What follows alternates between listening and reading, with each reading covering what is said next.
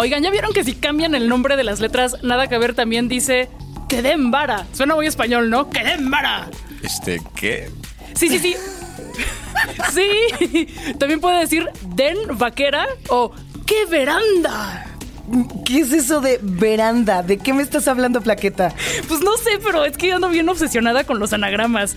Porque como que nunca sabes cuándo te van a ayudar a resolver un misterio. Ah, viste Nola Holmes. ¡Uy, sí! ¡Quiero ver más!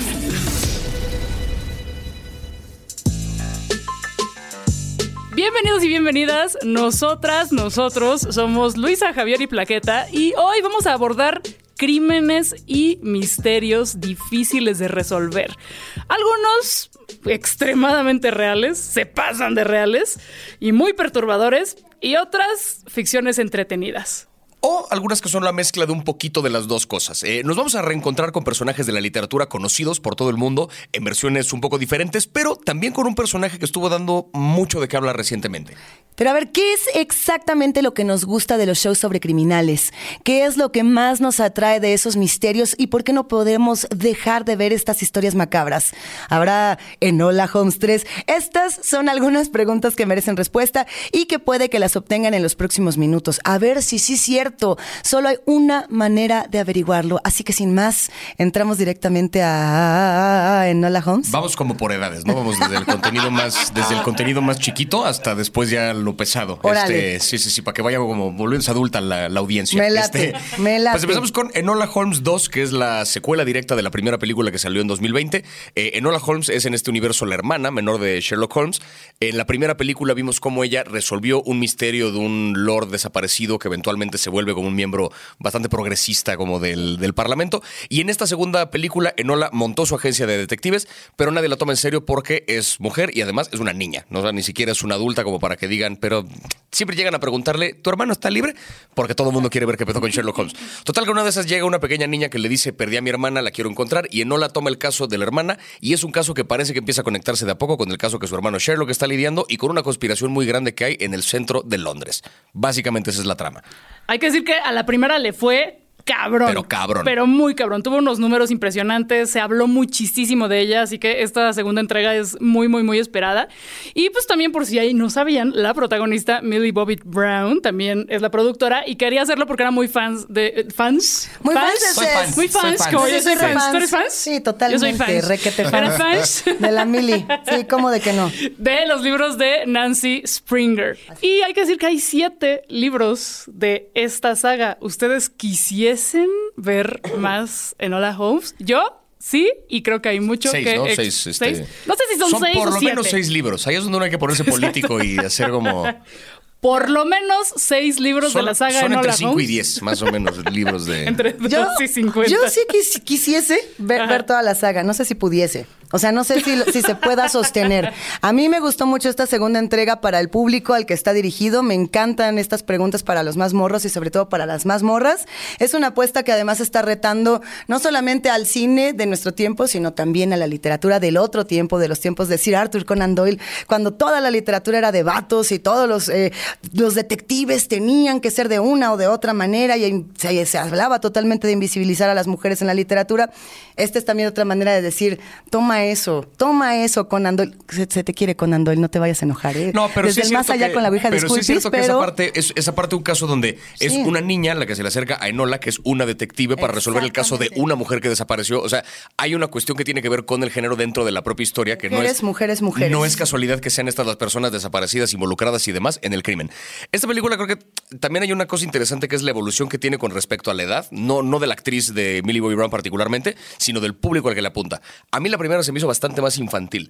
O sea, recuerdo muy claramente. Ah, pero a mí me gustaba más por eso, porque era más morrilla. Eh, pero yo recuerdo una parte en la que la primera, para resolver, no me acuerdo qué rompecabezas, en su cabeza aparecen unas letras y las reacomoda y es un anagrama que es como de, ok, no va a haber una pista, o sea, ningún criminal deja una pista así de pendeja, ¿sabes? O sea, como que es una, es muy evidente, pero se entiende o sea, sentiste el guiño de Dora la exploradora. Yo sentí el momento. A ver, amigos. ¿Dónde está el criminal? ¿Dónde? Y sentí un ¿Por qué poquito eso. así? Eso me pasó con la primera, Ok. porque aparte, perdón, pero no la volteé a ver la cámara cada dos minutos, entonces también este... Ah, en esta también. Por eso, Ay, pero pero- eso está bien chido. De nuevo, o sea, el tono completamente, o sea, no estoy diciendo que fuera algo malo, digo que el tono de la primera yo lo percibí más infantil. En esta creo que la complejidad del caso y de los rompecabezas que se van resolviendo ya le trepó tantito al nivel. O sea, yo creo que está pensando el público que a lo mejor, por decir una pendejada, pero quienes vieron la primera de Nola Holmes a los 12, ahorita ya tienen 14, 15. O sea, ya Entonces están más en el interés romántico, pues, en el despertar de la identidad, en y el ya que pueden resolver rompecabezas más complejos. Entonces ya nos gusta ver en pantalla algo un poquito más. Ah, ok, les, le treparon al nivel de eso. Creo, creo. En esta segunda entrega vemos a la personaje, a Enola, romper más reglas.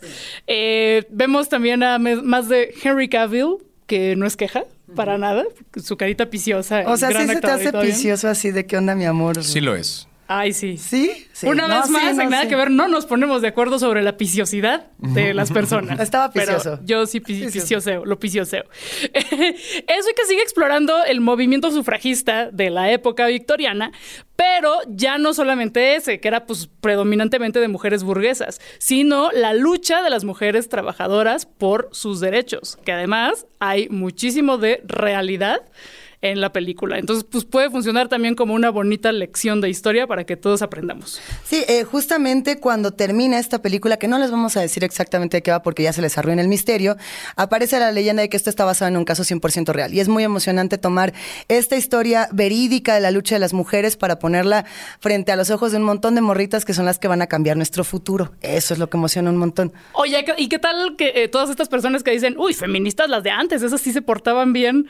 Pero pues aquí vemos cómo ponían bombas, sabían jiu-jitsu, eran, pero punks. punks, punks. Eran punks y no payasadas. Agitadoras, bien. Oye, a ver, eh, hablando de los intereses y del desarrollo de la personalidad de cada uno de nuestros personajes, yo quiero preguntar cómo se llama el, el novio de Nola, que no me aprendo su nombre desde la primera, que yo le digo Pukivsky y no se llama así. ya sé que no se llama Pukivsky, ya lo sé, pero, pon así le digo yo. Pon tú que sí. O sea, se llama eso. El Pukivsky, Sí, sí, sí. El, el chavito Pukivsky. Tewksbury. Tewksbury. Perdóname, van, a, Pukivsky. van a llegar a los que aprendieron inglés británico, nos van a decir, no, no se pronuncia así. sí. Ya- sé, bueno, pero el chavito Pukivsky me cayó bastante bien, o sea, como ese contraste y esa camaradería que puede que llegue a otra cosa, puede que no, pero siento que evoluciona muy bonito esa relación. En particular, ese lazo de amistad que yo pensé que se iba a perder por completo en la segunda, como que se mantuvo. Y dije, "Eh, está bien, está bien mi Pukivsky, échale ganas. ¿Para, Échale. dónde- o sea, ¿para dónde? Porque pensamos que esta, esta segunda película cumple como muchas secuelas con la misión de expandir el universo, como con eh, setear algunos personajes nuevos, pero reafirmar cosas que vimos en la primera. ¿Hasta dónde podría realmente llegar esta saga? O sea, Millie Bobby Brown ya adulta podría seguir siendo Enola Holmes. Porque creo que es Yo un que personaje que, no. para mi gusto, creo que depende justamente también de su juventud. Porque entonces la pendejean por mujer y por joven. O sea, como que creo que. Y desde ese lugar, demostrarles que no es ninguna pendeja y que resuelve misterios y demás, es como parte del atractivo. Pero creo que esta, como, como secuela, sí logra un poquito el re- re- re- recapitular como donde nos quedamos en lo anterior y sentar un montón de bases nuevas para una historia que puede continuar. O sea, una tercera parte yo sí confío que va a haber. Sí. Botox, ácido hialurónico, sí aguanta. Para que se vea morrita para siempre la Mili. También No. eso, ¿eh? Este... No, no, creo que también hay, hay mucho que explorar de la época del movimiento de las mujeres, eh, otros recursos que usaban como aventarse los caballos o, o que tenían zeppelins gigantes. Todas esas cosas incorporadas a la historia me encantaría verlas. No he leído los Sí. libros, pero creo que Eso- la película se puede tomar, Puede tomar ser, algunas licencias. Y que pulieron también, o sea, el, el Sherlock Holmes de Henry Cavill, a mí en la primera película, francamente, no me gustó. O sea, si no. Y este sí te cayó mejor. Este lo que pasa es que ya tiene un poquito más de, de Sherlock en él. O sea, como que. Yo estaba a punto de darle un zape, ¿eh? de decirle, no te me vayas a pasar de Sherlock, esta no es tu película. Pero Sí, creo que también ese es el, el juego que hacen, que Claro. vas a pensar que va por ahí. Que es lo, mismo que la gente que llega con Enola y, perdón, no está libre tu hermano. No se trata del hermano, se trata de ella. Y está bueno que ese juego exista, pero para eso él tiene que ser inteligente. En la primera él no sirve de un carajo. Pero bueno. A partir de ahora, no más Enola la hermana de, sino Sherlock el hermano de Enola Eso.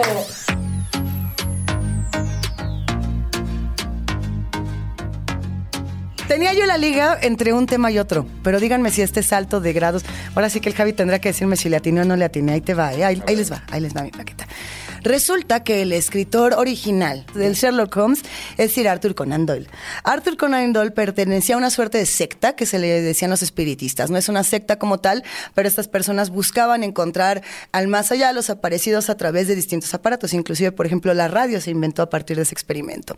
Dicen por ahí que toda esta secta tenía un lado oscuro y que tendían al crimen y a los asesinatos.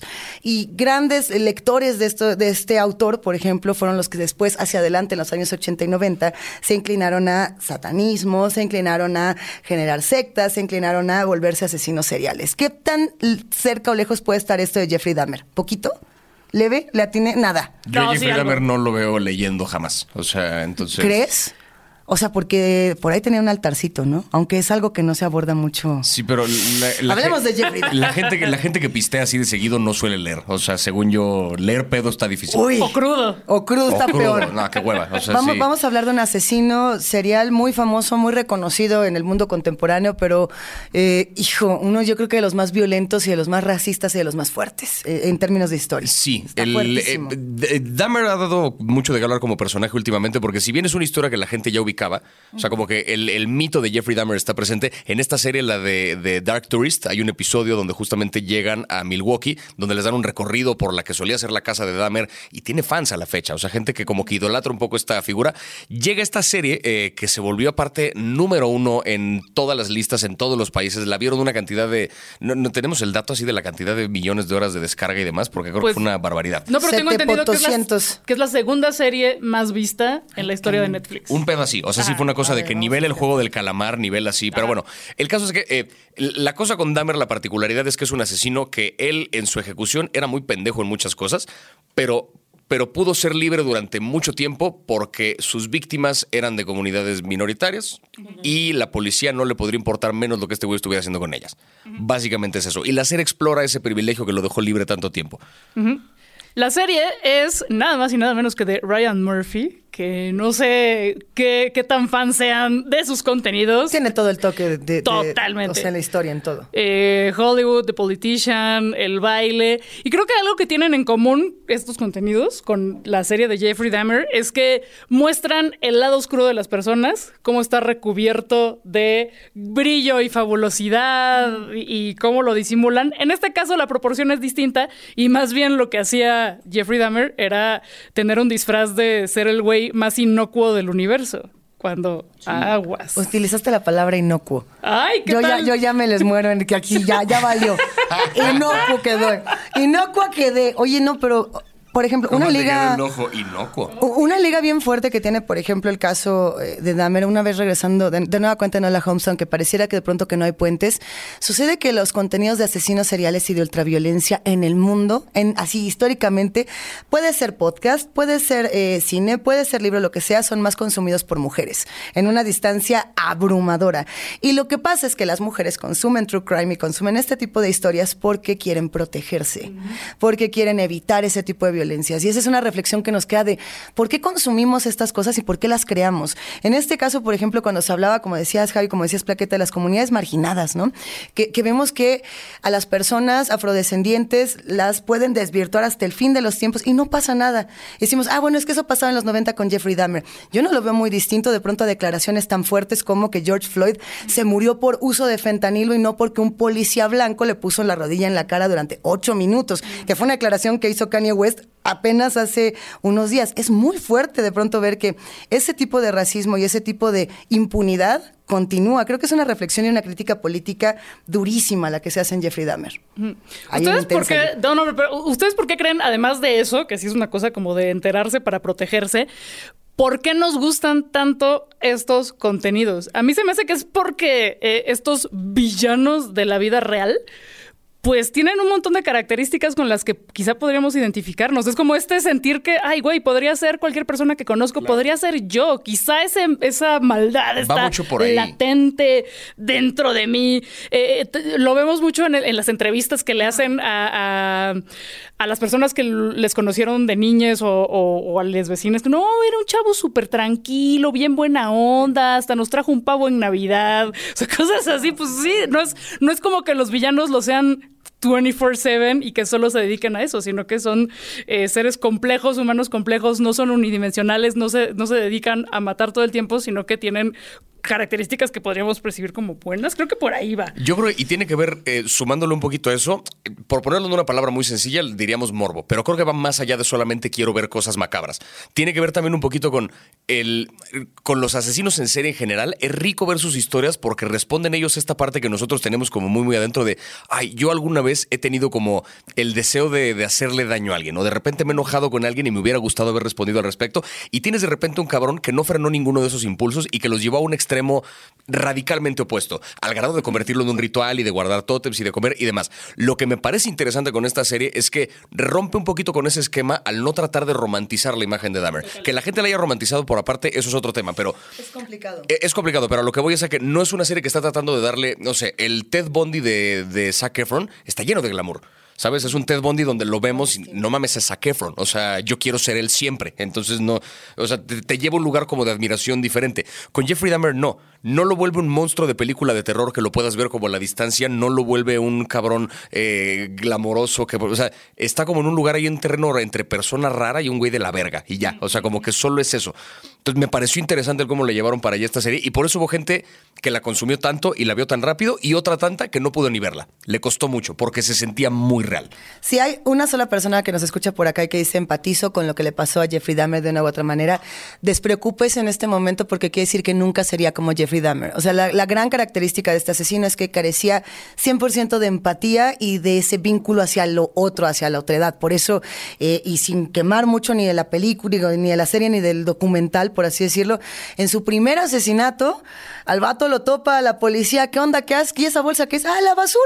Porque él sabía exactamente cómo ya desde el principio generar esta desvinculación emocional, ¿no? Por así decirlo. A mí se me hizo durísima. No solamente la serie, que se me hace más, si el episodio 6 no les mueve las tripas, yo no sé qué les va a mover sus emociones. Cuando acabó el episodio 6 yo no, entendía qué acababa de sentir, fue tan fuerte.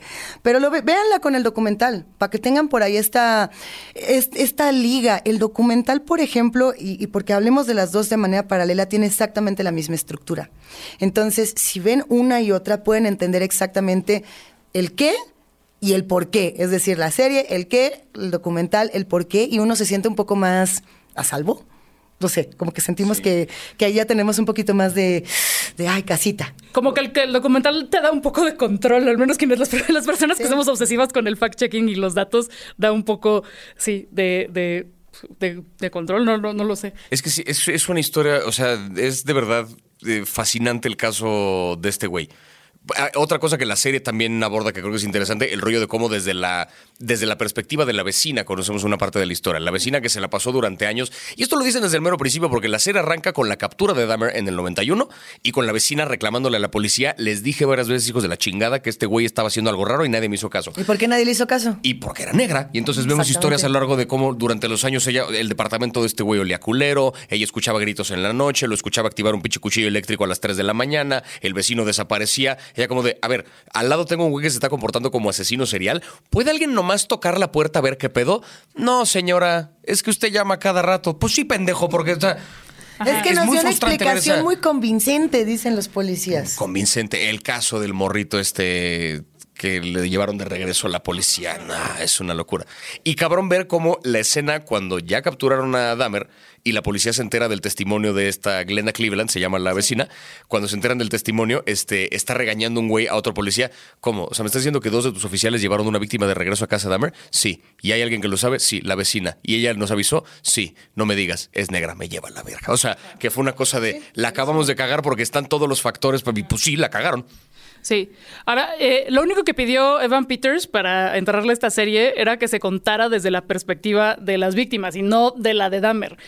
y no sé cómo ustedes vean si se cumple o no. No, Yo- no se cumple. Yo pienso que no se cumple. Yo, ah, dilema. sí, ¡Debate! ya. Ok, ¡Tiro! Debate, debate.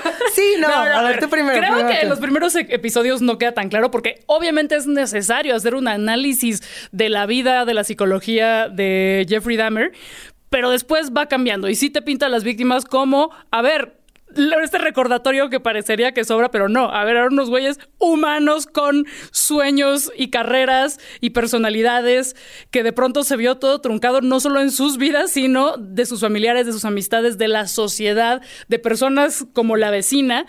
Eh, eso es, es- es fundamental. Porque aparte, pequeño paréntesis, no es una pérdida con la que puedas de pronto hacer las paces como un accidente que es, bueno, eventualmente aprenderé que el universo así funciona a veces y un accidente. No, esto fue víctima de un monstruo.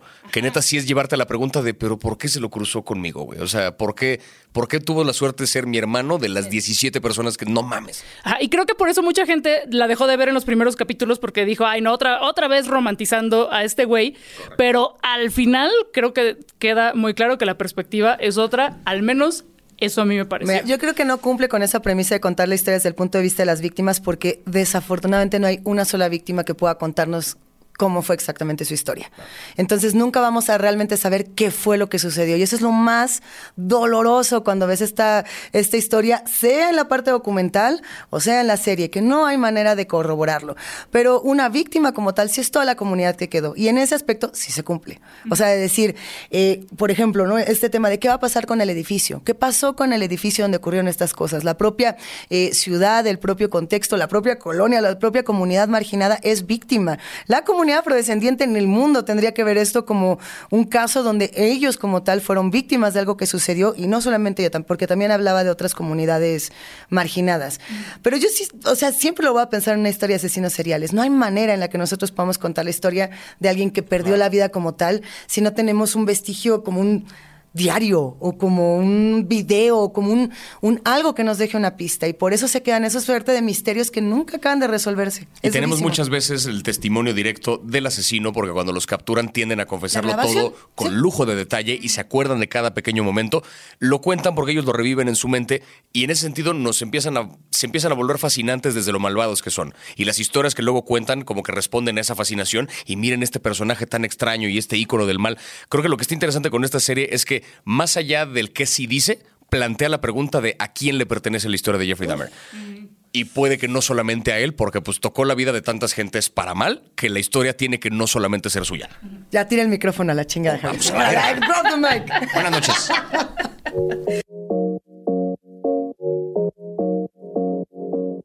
Un poquito después de la serie se lanzó una nueva entrega de la serie Conversaciones con Asesinos, las cintas de Jeffrey Dahmer. El que Ya es la tercera. Tenemos ya la de John Wayne Gacy y la de Ted Bundy. Sí.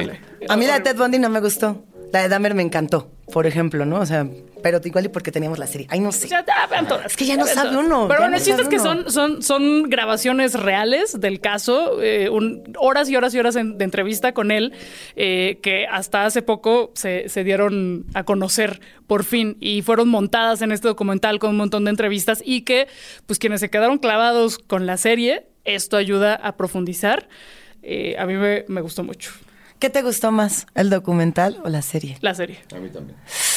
Es que la serie. Elijo la La, la serie la serie está en el lenguaje que a mí me gusta. O sea, yo celebro mucho cuando logran construir un drama alrededor de. O sea, justo el episodio de donde vemos como casi toda la historia de una de las víctimas de Dahmer. El único donde se aborda El la único vida donde de se aborda la vida de una de las víctimas de Dahmer, que es un man que es sordo además. Pinche construcción impecable de cómo van haciendo de que te encariñes con él y una y otra y otra. Y, o sea, eso no lo tiene el documental. Es el único momento en el que quieres que a Dahmer le vaya bien, ¿no?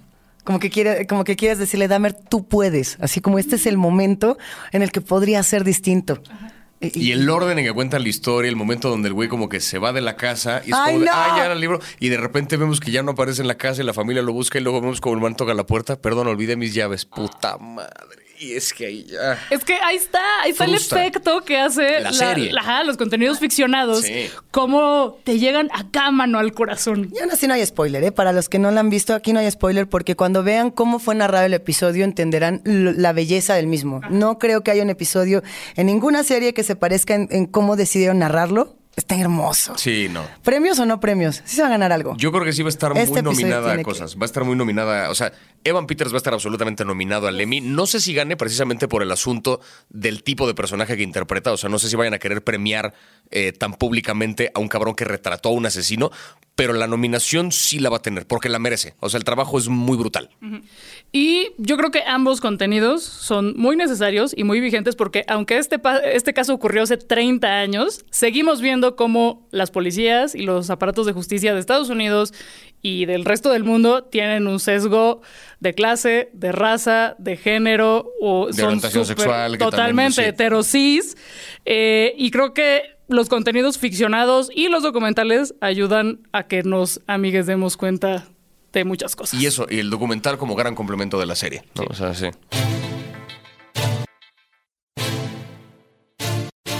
Hemos llegado al final de este episodio y cortesía de mi trastorno de déficit de atención, ya no me interesan los anagramas. Ahora voy a ver otra serie que me traiga una nueva obsesión y de la que por supuesto hablaremos aquí en Nada que Ver. Los invitamos a pasar por la cuenta de Netflix MX para compartir recomendaciones detectivescas, ficciones alrededor de crímenes y documentales que superan a cualquier drama.